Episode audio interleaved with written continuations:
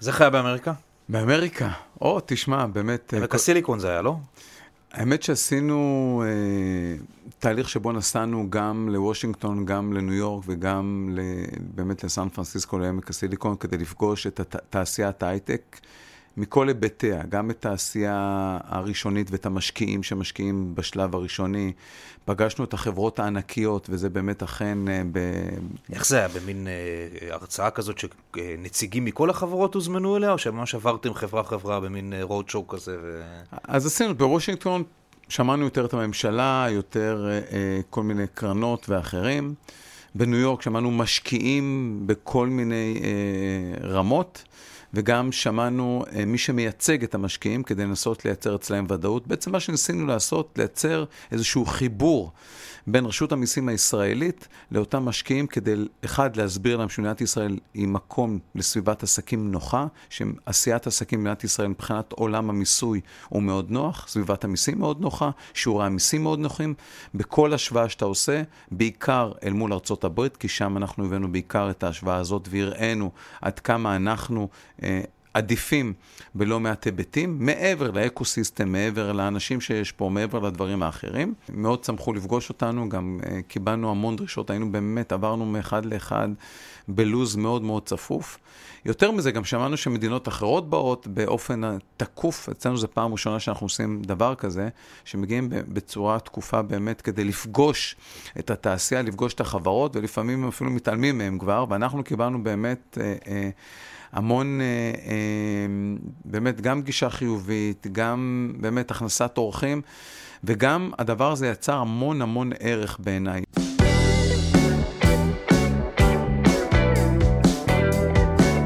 שלום וברוכים הבאים לפודמאס, הפודקאסט של רשות המיסים. אני אביטל להב. בפרק זה מתראיין מנהל רשות המיסים ערן יעקב, זמן קצר לאחר שובו מרוד שואו שערך בעמק הסיליקון בסן פרנסיסקו. בו נפגש עם ראשי חברות ההייטק הגדולות בעולם, במטרה לשכנע אותם להשקיע בישראל, ולענות על שאלות או טענות שלהם בנוגע להתנהלות מול רשות המיסים בישראל. קבלת הפנים החמה שלה זכה שם כבר לא צריכה להפתיע אף אחד.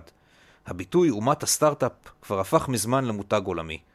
עם כ-1,600 אקזיטים בשווי כולל של כ-150 מיליארד דולר בעשור האחרון, המסע שעשתה תעשיית ההייטק הישראלית הוא החומר שממנו עושים, וגם עשו, רבי מכר. מדינת מהגרים קטנה ולא עשירה, בפינה נידחת ובעייתית של העולם, הפכה תוך דור למדורגת שלישית בעולם במספר חברות הטכנולוגיה שגייסו הון ממשקיעים, אחרי סן פרנסיסקו וניו יורק. כשאתה מגיע לשם לוושינגטון, או לניו יורק, או לעמק הסיליקון, אתה מגיע לא רק ערן יעקב, אתה מגיע כשמאחוריך נמצא המותג הגדול הזה, אומת הסטארט-אפ, כן, שמלווה את ישראל. כשאנשים חושבים על איך נוצר המותג הזה, אז חושבים על הלמדנות היהודית לאורך ההיסטוריה, שפתאום מתרגמת לעבר ה... הכיוון הזה הטכנולוגי. חושבים על כל חתלי הפוסט נובל, חושבים על ה... המנטליות של היחידות uh, הטכנולוגיות uh, בצה"ל, שחלחלה אל השוק הפרטי, כשאנשים השתחררו משם. לא חושבים על הממשלה בדרך כלל. או אם חושבים עליה, חושבים עליה במקסימום אומרים, היא לא מפריעה. אבל לא חושבים שזה משהו שנולד כתוצאה ממדיניות ממשלתית. זה מוצדק או לא מוצדק? אני חושב שמדינת ישראל, בעיקר ממשלת ישראל, לאורך השנים, אה, יצרה פה באמת ecosystem מדהים. והיה לה חלק לא קטן בהתפתחות אומת הסטארט-אפ מעבר להתפתחות האנושית, שגם היא בסוף מדינת ישראל, היא אפשרה את החינוך, היא אפשרה לאנשים לעבור דרך הצבא, היא אפשרה המון דברים מדהימים. כן. אבל צריך לזכור שהדבר הזה התחיל עוד עם, עם יוזמה, עם קרן יוזמה, יוזמה של קרן יוזמה, ב-1993, שבה המדינה ובאמת הסתכלה. אה, ו- קרן בצורה, יוזמה זה השם של הקרן. כן, כן, כן, בצורה מאוד מאוד יצירתית, אפשרה להתנהל כקרן הון סיכון ולעשות השקעות ולתת את יריית הפתיחה לתהליך הזה, זה תהליך של עד 1993 היום... 1993 זה נשמע מוקדם, רוב מדינות העולם אני מניח שלא היה נכון, להם נכון, קרן זה תהליכים... כמו קרן הון כן, סיכון. כן, אני אגיד לך יותר מזה, אני חושב, זה תהליכים שעד היום באים ללמוד מה מדינת ישראל עשתה בתהליך הזה, כדי לאפשר באמת סביבת לאפשר באמת להפוך מדינת ישראל לסטארט-אפ ניישן, כמו שהצגת ואמרת. ואני חושב שהדבר הזה באמת התחיל עם, עם המון הסתכלות ממשלית בהמון רבדים.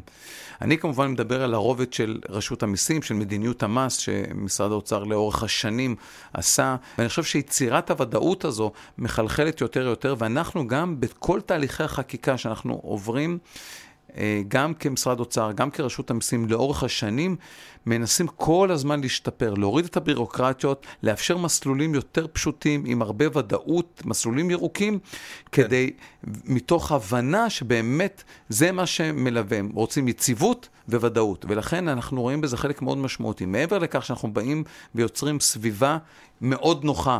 לעולם המיסים, במשטר מס מאוד נוח, אנחנו גם דואגים לכך לאורך השנים וכל הזמן משתפרים, כל הזמן משתפרים. לצד זה, להוריד כמה שיותר את ה friction, את החינוך, את החיכוך, סליחה, ולצד הפחתת החיכוך לייצר ודאות ויציבות. רגע, אני רוצה רגע להתעכב על משהו, כי אוקיי, כשאנחנו מדברים על איך הממשלה בעצם תורמת להתפתחות של ההייטק, אז בצד של רשות המיסים כמובן הכלי המרכזי זה חוק עידוד השקעות הון, חוק שבאמצעותו אנחנו בעצם מסמנים תעשיות מסוימות או מפעלים מסוימים שעומדים בתנאים מסוימים ואומרים אתם תשלמו שיעור מס מופחת, או אפילו פטור ממס. ואתה הזכרת כאן המון המון שינויים, אז אני מבין מהדברים שלך שהעניין הזה של הטבות מס זה לא סטטי.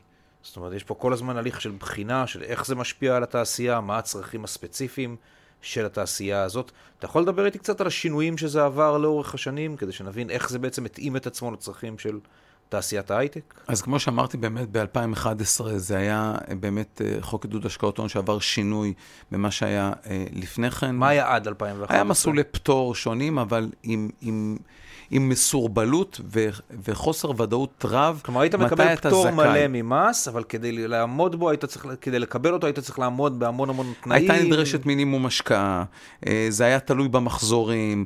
נוצר מצב שלכאורה היה לך פטור, אבל חברה לא יכלה לדעת בוודאות אם היא תהיה זכאית לה. ואני כלומר, חושב במהלך ש... שנת המס היא לא ידעה אם בדיעבד היא תהיה זכאית בדיוק, אז, אז הדבר הזה מאוד יצר, למרות שזה היה, אגב, אני, אני גם אישית, ואני חושב שהיום רשות המיסים לא מאמינה באותם מסלולים שהם היו מסלול אפס. זה לא כן. תהליך נכון, זה לא טוב. אין, הבנו שגם, הד, אולי נכון לתקופתו, אתה יודע, בדיעבד רואים תמיד 6-6. כן. אז לאותה תקופה, זה מה שראינו לנגד עינינו שראתה הממשלה, ראה משרד האוצר, ראה מדינת ישראל. אני חושב שההבנה שלנו היום היא כזו שלא נצרך שיעורי מס כאלה אפס. אפסיים, כן. ב- כן. אבל כן צריך לפעול שתהיה יותר ודאות ותהיה יותר יכולת קלה לדעת מה מגיע לך. אה, מה היציבות שיש לך בגין ההטבות האלה, כן. באיזה תנאים אתה מגיע, בצורה מאוד מאוד מאוד ברורה. כמו שציינת קודם, חברות יעדיפו לשלם שיעורי מס נמוכים. ולא לקבל כן. פטור מלא, אבל אם הם יודעים כן. שהם יודעים מראש מה מצופה מהם. האמת שהבנו ו... הבנו בשלב מאוד מוקדם שחברות מוכנות, מוכנות לשלם בשיעורי מס לפעמים כנגד אה, ודאות ויציבות. חד משמעית, אני אומר לך את זה. ולכן פעלנו ועשינו את השינוי ב-2011 ולאחר עשינו ב-2017, וגם ממש לאחרונה חוקקנו את חוק תעשיות עתירות הידע, שגם הוא בא כדי לשפר את מה שעשינו קודם, כי גם אה, חוק האנג'לים שאנחנו קוראים לו עבר שינויים, וזה למעשה הפעם השלישית שהוא עובר שינוי והתאמה. השינוי שמדבר עליו ערן הוא שינוי בחוק עידוד השקעות הון משנת 2017, שמיקד את הטבות המס בחברות שה-IP שלהן, כלומר זכויות היוצרים על הפיתוח המקורי של החברה, רשום בישראל. מה שעשינו בחוק הזה למעשה, באנו וניסינו להסתכל על החברה בכל שלביה. כן? ואמרנו בשלב הראשוני, בשלב הסיד, בשלב הזרע, שמחפשים השקעות כן. פחותות, אז אמרנו בואו נראה איזה הטבות אנחנו נותנים לאותם אנג'לים, לאותם חברות שרוצים לעשות השקעות בשלבים הראשונים האלה. אבל אמרנו גם בואו נסתכל מה עשינו עד היום, וראינו שמה שהיה עד היום, כי היו הטבות, אפילו היה ניקוי ולא זיכוי, כי עברנו לכאורה לזיכוי, לכאורה פגענו בהטבה. אבל מצד שני ראינו שלמרות שהיה ניקוי או תהליך שאפשרנו, לא באמת השתמשו, וזה לא באמת גרם לאנשים כתוצאה מהאינסנטיב הזה, לבוא ולהגיד, אוקיי, אני משקיע יותר, אני עושה יותר. אז התאמנו את העניין הזה. הסרנו חלק גדול מהקשיים והבירוקרטיות שהיו. נכון, שינינו ונתנו את זה זיכוי במקום ניקוי, אבל הסתכלנו על, על הדבר הזה כרצף. אמרנו, בתהליך הראשוני של חברות שבשלב הסיד, כן. באנו ואמרנו, לשלב הזה ניתן את אותו זיכוי של אותם אנג'לים, אותם אנשים מבורכים שבאים רק בוא נפרט ומחליטים... בקצרה, זה זיכוי ש... על, ה... על ההשקעה, כן, כן, למשקיע, או זה זיכוי לחברה? להשקעה מכל אה, ההכנסות האחרות שיש לו, כן, אה, בגובה של 25%, והדבר הזה באמת הוא הטבה מאוד משמעותית, כי אתה יכול כנגד כל רווח שצמח לך אחר, בעצם זה למשקיע. כן. לקזז את אותה השקעה אכן למשקיע, וה, והדבר הזה בא על רקע זה שהייתה המון בירוקרטיה של החוק, יצרנו מסלול ירוק לקבלת ההטבות, יצרנו מנגנון של קביעת אחריות לעמידה בתנאים, כלומר, למי שמשקיע, תנאים בדורים, ברורים שהוא יודע. יצרנו גם סנקציות עב- עבור מי שלא עומד בתנאים. כלומר, כן. כן. אבל מתוך הבנה שאנחנו רוצים לייצר אה, אה, יציבות והבנה מלאה ופשטות במה מגיע לך ומה לא, אם אתה עושה את אותה אה, השקעה. כלומר, זיהינו בעיקר ש... את, העניין הזה לשלב הראשוני. מצד שני אמרנו, רגע, אבל לאחר שיש שלב הסיד, אז יש, מתחילים להיות בשלות של חברות. כן. ואז מתחילים להיות רכישות ומיזוגים כדי לגדול. אז באנו ואמרנו, גם פה אנחנו צריכים לראות מה אנחנו יכולים לתת בשלב הזה לחברות. ובשלב הזה של ההתפתחות של החברות, אז באנו ואמרנו שאנחנו נאפשר משהו שהוא היה טאבו ברשות המיסים במשך אה, באמת...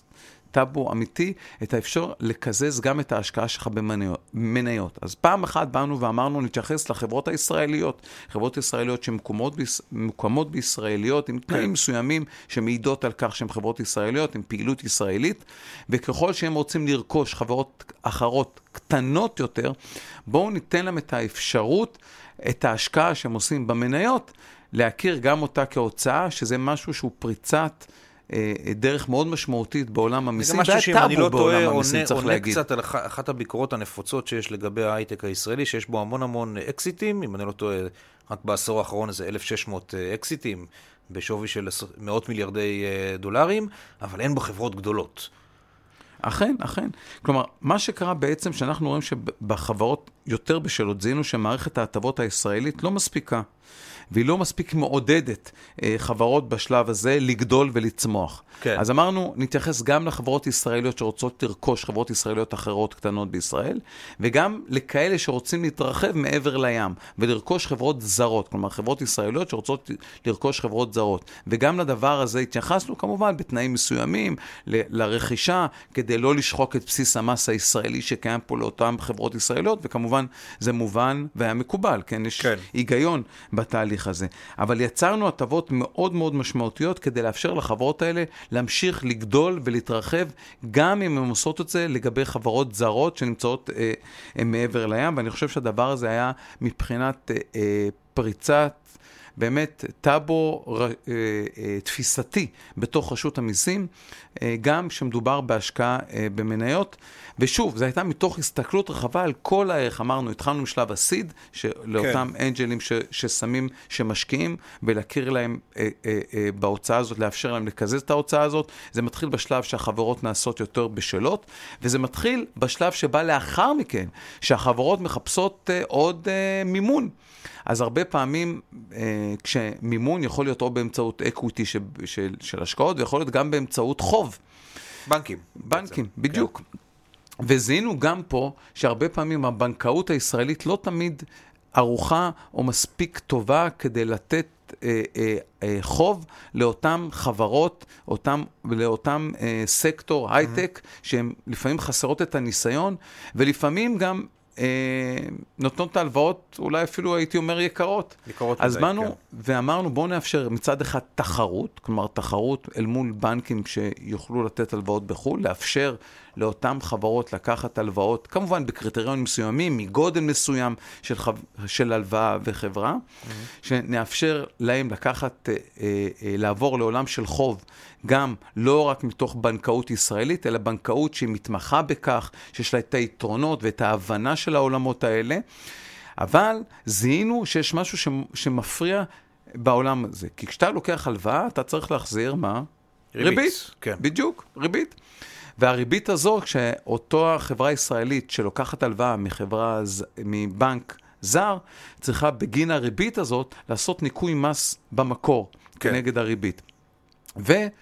זיהינו שלמרות שאותם בנקים זרים יכולים להתקזז כנגד הריבית הזאת, אבל לפעמים הם לא אוהבים את הבירוקרטיה, ואז הם רוצים את אותה ריבית נטו. לא מעניין אותם שמדינת ישראל... ולא משנה אם זה מתוקף אמנות, שזה חוקי והכול, וזה שמגיע אליה, אבל זה פחות מעניין אותה. וככל... כלומר, אתה מוסיף ש... לתשלום הריבית שלך לבנק בדיוק, את המס שאתה... בדיוק. אז הם הסתכלו על הריבית כריבית נטו. והדבר הזה באמת, בעצם העיב על היכולת או על הגישה לחוב מבנק, מבנקאות זרה. אנחנו כמובן זיהינו את, ה, את העניין הזה ויצרנו גם בתוך החוק הספציפי הזה, מתוך ויתור על אותו ניכוי, ומתוך הסתכלות שמצד אחד לפשט ומצד אחד להוזיל לחברה שרוצה אה, לקחת חוב, גם כשזה נמצא, או לגייס כסף, גם כשהכסף הזה נמצא, מב, אה, מובא מבנקים זרים. אז מצד אחד זה ייצר תחרותיות, מצד שני זה להפחית את העלויות של אותן הלוואות של חברות אה, היו צריכים אה, לנקות במקור. ערן מתייחס כאן לחוק לעידוד תעשייה עתירת ידע, שאושר בקריאה שלישית במושב הכנסת האחרון. תגיד, עוד על החוק החדש הזה, קוראים לו החוק לעידוד תעשיות עתירות ידע, נכון? אכן. אבל כולם קוראים לו חוק האנג'לים. מי, מי הם אותם אנג'לים? למה, למה דווקא על שמם ה... כן, זה, זה, זה, אתה יודע, זה משהו שבא בז'רגון, אבל זה בעיקרון זה חלק חוק... מהישראלים חושבים על המאפייה, אתה יודע. טוב, אנחנו לא נותן פה פרסום לזה, אבל כן, כן אני יכול להגיד לך שאות, אה, אה, שזה ככה התחיל מאנג'לים שאנחנו, שבאים בשלב הראשוני ורצינו לתת להם ויצרנו תנאים של אה, ניקוי לאותם אנשים בכללים מסוימים, שאמרתי לך קודם, ש, שעשינו וראינו... אותם אלה שנתנו להם עכשיו זיכוי במקום ניקוי. בדיוק, ו... בדיוק. כן. כדי, וראינו שהחוק היה בירוקרטי מדי, שלא קיים את ייעודו כמו שחשבנו וראינו. למה הם כל כך חשובים שחוק שלם ממוקד ב... לא, הוא לא ממוקד בהם. לכן, לכן החוק הוא חוק תעשיות עתירות ידע, אוקיי. שחלק okay. קטן גם מתייחס לשלב הזה של אותם אנשים מבורכים שבאים אה, ומאמינים בהון הישראלי, במוח הישראלי. אלה שמשקיעים בחברות כשהם כן, בשלב כן, הסיד. כן, ממש בשלב הראשוני, שבאמת מאמינים באנשים האלה, הצעירים, ש, שימשיכו והדבר הזה יתפתח לאט-לאט ויגדול למשהו מאוד גדול. הם מביאים איתם רק כסף? אז מעבר לכסף שמביאים, הרבה פעמים גם מביאים ידע, הם מביאים ליווי, הם מביאים ניסיון, כי הרבה פעמים אנשים בתחילת דרכם חסר להם גם מעבר ל...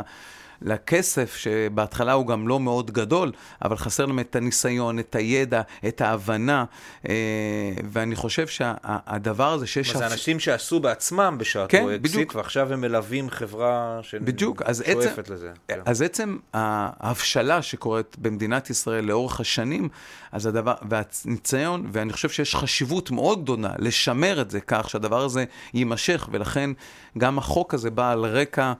אה, כך שאנחנו רוצים להמשיך ולשמר את הדבר הזה, ואנחנו כל הזמן אה, מנסים לנשום ולראות ולהתאים את עצמנו לשינויים. אפשר לראות שבחמש שנים האחרונות יש לנו פה לא מעט יוניקורנים שגדלו פה, באמת, כן.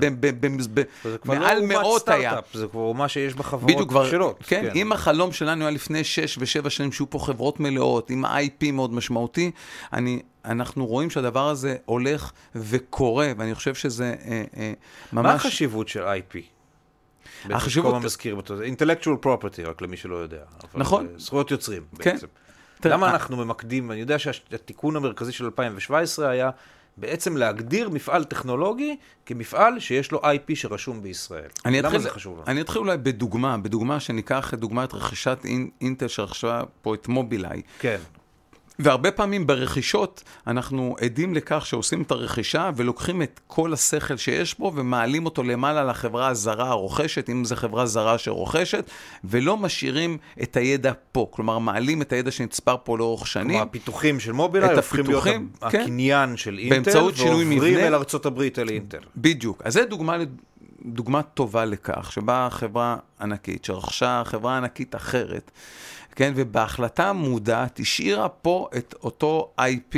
ה-IP של מובילאיי נשאר בישראל. במדינת ישראל, כן, אני חושב שזו דוגמה טובה למשהו שהוא מאוד גדול שקרה. זאת אומרת, זה תולדה של השינוי שאנחנו עשינו ב-2017, נכון, במיסוי. נכון. והרצון שלנו לראות התפתחות של יותר ויותר זה מצד אחד, ומצד שני, לראות חברות שמתחילות, אתה יודע, כחברות קטנות, והופכות להיות חברות ישראליות מלאות, ויש פה חברות מדהימות, אני, אתה יודע, מוויקס, מאנדיי, יש פה חברות באמת כן. שהתפתחו פה לאורך השנים, אה, ובאמת, זה, מעבר לזה שאני מחמם את הלב, אני אומר לך את זה כאזרח במדינה הזו. למה זה שה-IP רשום בישראל הוא כל כך חשוב, לצורך העניין? אם, אם עדיין החברה, נגיד, יש לה מהנדסים שנמצאים בארץ, אז למה חשוב לנו דווקא שה-IP? כי אנחנו לא רוצים להפוך להיות אה, מדינה של רק שמנצלים את ההון האנושי שלה למחקר ופיתוח, שלמעשה נמצאים פה בעולם של קוסט פלוס, שבאים ואומרים שפה אין אנושי טוב, אנחנו נשקיע בפיתוח פה.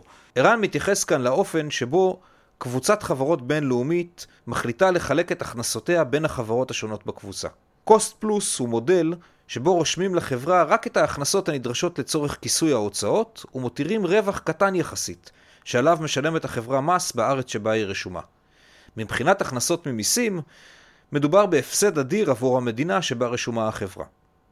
תיקון החקיקה שמיקד את הטבות המס בחברות שה-IP שלהן רשום בישראל, נבע בין היתר מההבנה שאיפה שרשום ה-IP, שם יתרכזו ההכנסות של הקבוצה, ושם תראה פחות את מודל הקוסט פלוס. ויש פה חברות שפיתחו פה מרכזי פיתוח ענקיים, שגם הידע וגם האנשים בסוף זולג להתפתחות של, אה, של אותם ecosystem שנוצר פה, כן? כן.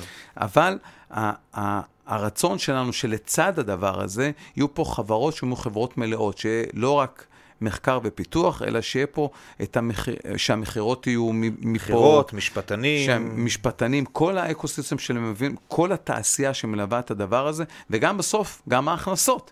כן. כי גם ההכנסות ש, של אותן מכירות יהיו משויכות בסופו של יום למדינת ישראל. בשנים האחרונות היינו עדים ללא מעט חברות שהתפתחו פה בצורה מלאה, והפכו ליוניקורנים באמת ענקיים.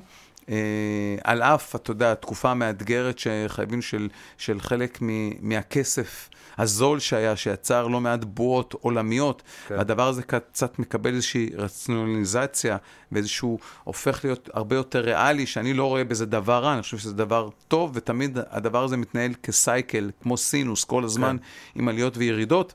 אבל אם אתה מזכיר את זה, אנחנו באמת עכשיו בסייקל, אנחנו נמצאים בתקופה של, ה... של ההתפכחות. כן, של היציאה מהאופוריה של הריביות הנמוכות והיציאה מהקורונה וכל הכסף שזרם, תקופה מאתגרת עבור תעשיית ההייטק. יש לדעתך מקום לאיזושהי, מה המקום של הממשלה שם בעצם? יש איזשהו... תראה, אני, אני חושב שגם חוק התעשיות עתירות ידע בא בתקופה באמת על רקע זה שגם בעולם יש איזושהי האטה שנובעת משינוי של סביבת ריבית, שנובעת משינוי עולמי שקורה, וכמובן מוקרן גם למדינת ישראל. זה בא לידי ביטוי בהשקעות, באלטרנטיבה של ההשקעות, ככל שהריבית עולה, אתה יודע שאתה יכול לקבל על ריבית דולרית או ריבית אחרת, כן. אז האלטרנטיבה של עולם ההשקעות קצת משתנה, ולכן יש איזשהו... כש, כש, כשבעולם של כסף זול, או אפס, או לפעמים אפילו פחות מכך, אז הדבר הזה מביא לפעמים ל, ל, ליצירת השקעות לא רציונליות בהכרח, ואני חושב שדווקא התהליך הזה הוא תהליך... אה, שהוא תהליך טוב, הוא תהליך מבריא. ולצד הדבר הזה, צריכה מדינת ישראל ועושה וצריכה להמשיך ולעשות ביתר שאת כדי לראות איך היא ממשיכה לאפשר את הדבר המדהים הזה שקורה פה ולגרום לכך שהתעשיות האלה ימשיכו להירשם פה, יתחילו להיות פה, שחברות בתחיל... בתחילת דרכם יירשמו במדינת ישראל, כי הדבר הזה גם צריך להדיר שינה מעינינו ככל שהדבר הזה לא קורה או משתנה, וצריך לעשות את כל מה שניתן כדי לגרום לכך שהדברים האלה ימשיכו ויהיו כך, להמשיך ולאפשר את הסביבה העסקית הנוחה, להמשיך ולאפשר את האקו-סיסטם המדהים. המדהים הזה שנוצר פה במדינת ישראל, ולא לאבד אותו, כי אני יכול להגיד לך שבאמת, אנחנו בונים את זה במשך עשורים רבים, זה נבנה במדינת ישראל, מתוך מדיניות ממשלתית נכונה וטובה, וצריך לדעת לשמר. כי באמת מאוד קשה לבנות, מאוד קל לפעמים אה, להרוס. את עד כאן דיברת, דרך אגב, אנחנו פה מקיימים את הרעיון הזה, זה בעצם אחת הפעולות האחרונות שלך כמנהל רשות המיסים, לא? אז אכן, סף, נכן, הנה, סוף הקדנציה. נכון, אנחנו ממש עכשיו בתוך עיצומה של ועדת האיתור. אני אה, יכול להגיד לך שבמשך השנים שאני ניהלתי, הייתי גם כמנהל רשות המיסים, גם כמשנה, אה, גם כסמנכ"ל תכנון וכלכלה, עשיתי תפקידים רבים בתוך רשות המיסים, בתוך משרד האוצר, גם הייתי תקופה קצרה אפילו מנכ"ל האוצר לצד זה שהייתי מנהל רשות המיסים, ממונה על השכר. אני חושב ו, ויודע להגיד בגאווה גדולה שמדינת ישראל, משרד האוצר שעומד בראשה, וגם רשות המיסים שיש לה חלק לא קטן אה, בלגרום לכך כדי לייצר סביבת עסקים נוחה לעסקים האלה, ואני יכול להגיד לך בגאווה גדולה שהיום סביבת העסקים, או משטר המס במדינת ישראל, הוא כזה שהוא הוא, הוא נוח לעשיית עסקים במדינת ישראל, וזה חלק ממה ששידרנו גם כשעשינו את אותו אה, סיבוב. אה, בארצות הברית, והדבר הזה אני חושב הוא מאוד ברור. כמובן שיש עוד הרבה גורמים שצריך לגרום לכך שיחברו וימשיכו אה, לאפשר את הדבר המדהים הזה, והפלא הזה בעיניי הוא פלא, אה, שימשיך לקרות. ו... וכן, ואני חושב שאני עוזב בתקופה באמת מאוד מאתגרת, כן? עולמית, מקומית, ואני מקווה שהדבר הזה ימשיך ויצמח.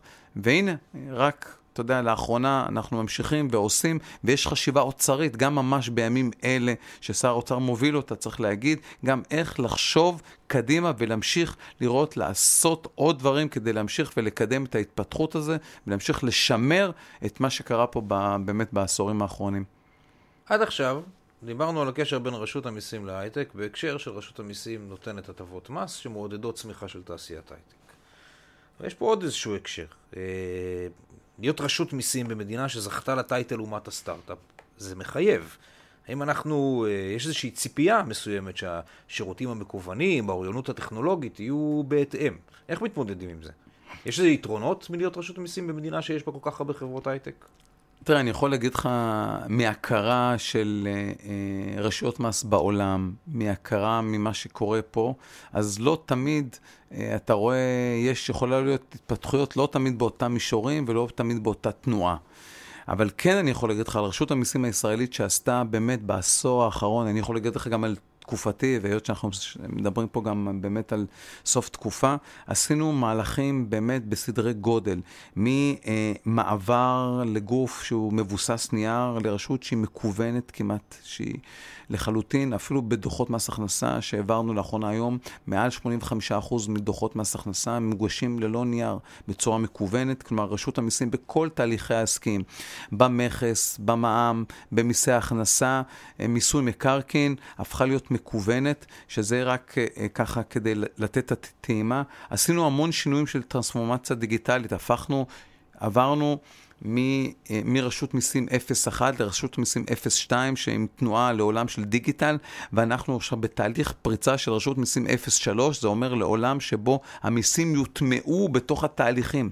רק עכשיו בחוק ההסדרים, לדוגמה, לעסקים קטנים עד 120 אלף שקל, בעיניי זו אחת המהפכות הכי גדולות שרשות המיסים עשתה. אנחנו נקדיש פרק נפרד כמובן לרפורמה האדירה הזאת. עשתה, שבעצם מאפשרת לעסקים עד 120 אלף שקל, אה, ללא הגשת דוח. כלומר, אנחנו בעולם שמדברים על יוקר מחיה. העולם הזה, עסק קטן, צריך להשקיע עד יותר מ-3,000 שקל לפחות בשנה בגין כך ההתעסקות עם אותו אה, מייצג, זה יכול להיות יועץ מס, זה יכול להיות רואה חשבון בהגשת דוחות, בהגשת מסמכים, באיסוף החשבוניות. את הדבר הזה הקלנו, זו מהפכה ולא, באמת, אני לא יכול להגדיר את זה בצורה אחרת, בעיניי מהגדולות ביותר שהיו ברשות המיסים, במונחי לקוח, בהסתכלות על הלקוח. ורשות המיסים עשתה שינוי מאוד גדול בתפיסה האסטרטגית שלה, בתפיסת ההפעלה שלה, בהסתכלות על אותו נישום כלקוח, ולהנגיש לו ולאפשר לו, ואפרופו יוקר מחיה, להפחית לו את העלויות עם מינימום חיכוך עם רשות המיסים. Mm-hmm. והדבר הזה, כמו שאתה אומר, באמת יהיה.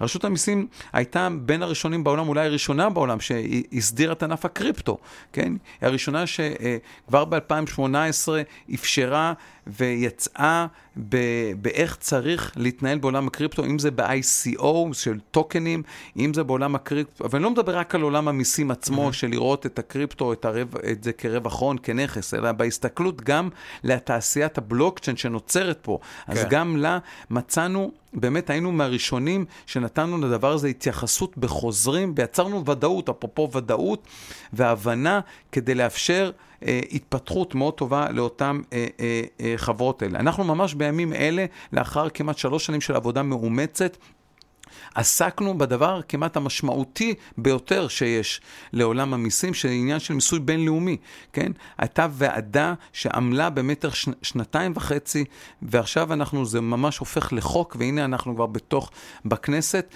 של מיסוי בינלאומי, של לעשות שינוי משמעותי כדי לייצר ודאות ויציבות לשיח שהיה קיים בין רשות המיסים... מה הקשר בעצם בין מיסוי בינלאומי לעולם של הייטק? בעולם חלק גדול מעולם ההייטק הוא נשען על עולם uh, של השקעות uh, בינלאומיות. אנחנו, מדינת ישראל היא מדינה שבה השקעות הפרטיות, 90 ו-1% מההשקעות במדינת ישראל בעולם ההייטק הן השקעות פרטיות, אין אח ורע לדבר הזה בעולם. Mm-hmm. מדינות בעולם בדרך כלל זה 50% פרטי, 50% ממשלתי. מדינת ישראל בעניין הזה היא, היא באמת... אה, זה אומר היא, הרבה משקיעים זרים. זה אומר, זה אומר עד כמה מאמינים, כמה משקיעים פרטיים. הם זרים, ישראלים, נותנים או סומכים על התעשייה הזאת, ו- וההתערבות הממשלתית באמת היא מאוד אה, אה, קטנה, כשמדברים על 91 אחוז, זה באמת סדר גודל אה, הגבוה ביותר בעולם, לדעתי אין אח ורע לדבר הזה.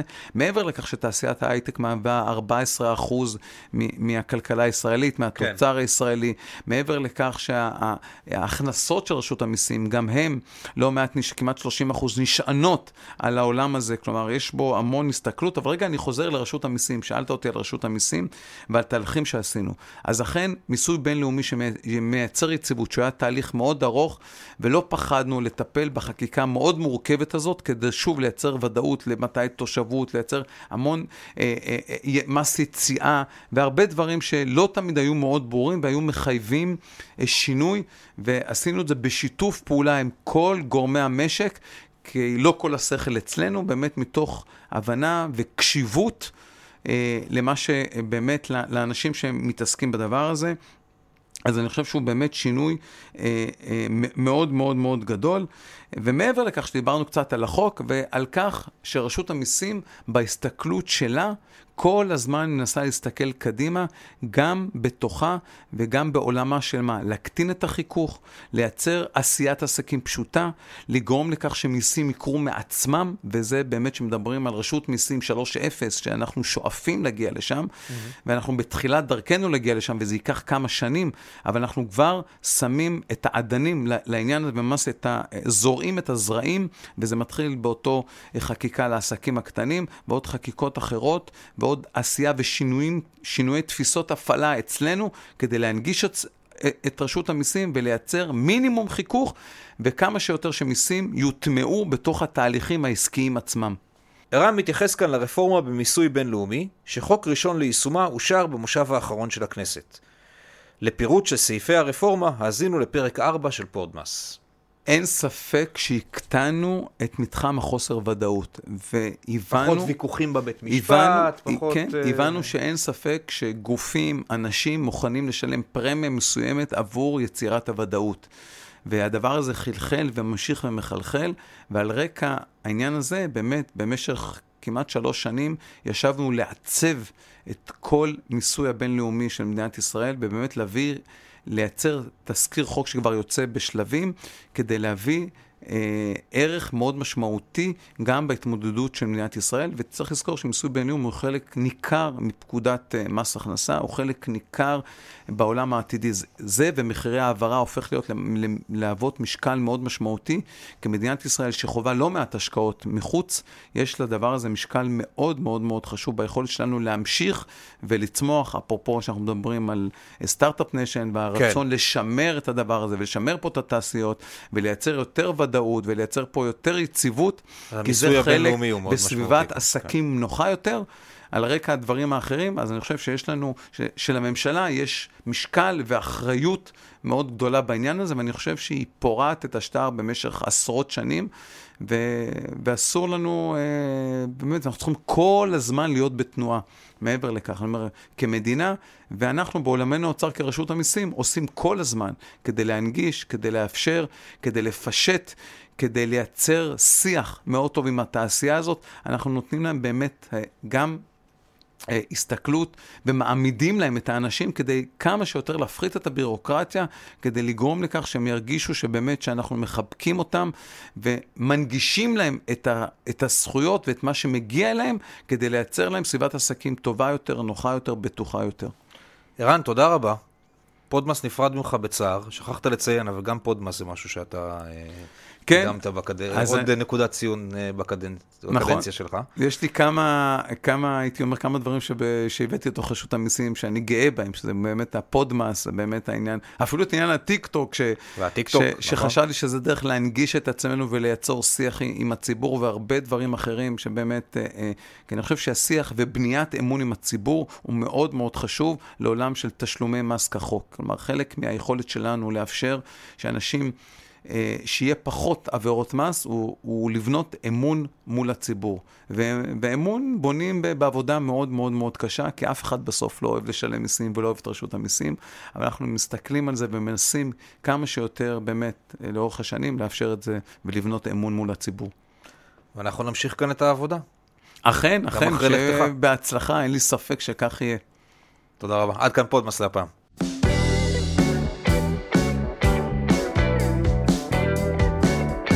יודגש כי הדברים המובאים בפרק זה אינם באים במקום הוראות החוק או הוראות נוהל שנקבעו. בכל מקרה של סתירה או אי התאמה בין האמור בפרק זה לבין הוראות החוק, קובעות הוראות החוק בלבד. עד כאן פודמאס להפעם. אתם מוזמנים להיכנס לדף הפייסבוק שלנו, שם תמצאו קישורים לדפים מעניינים מאתר רשות המיסים שהוזכרו במהלך הפרק.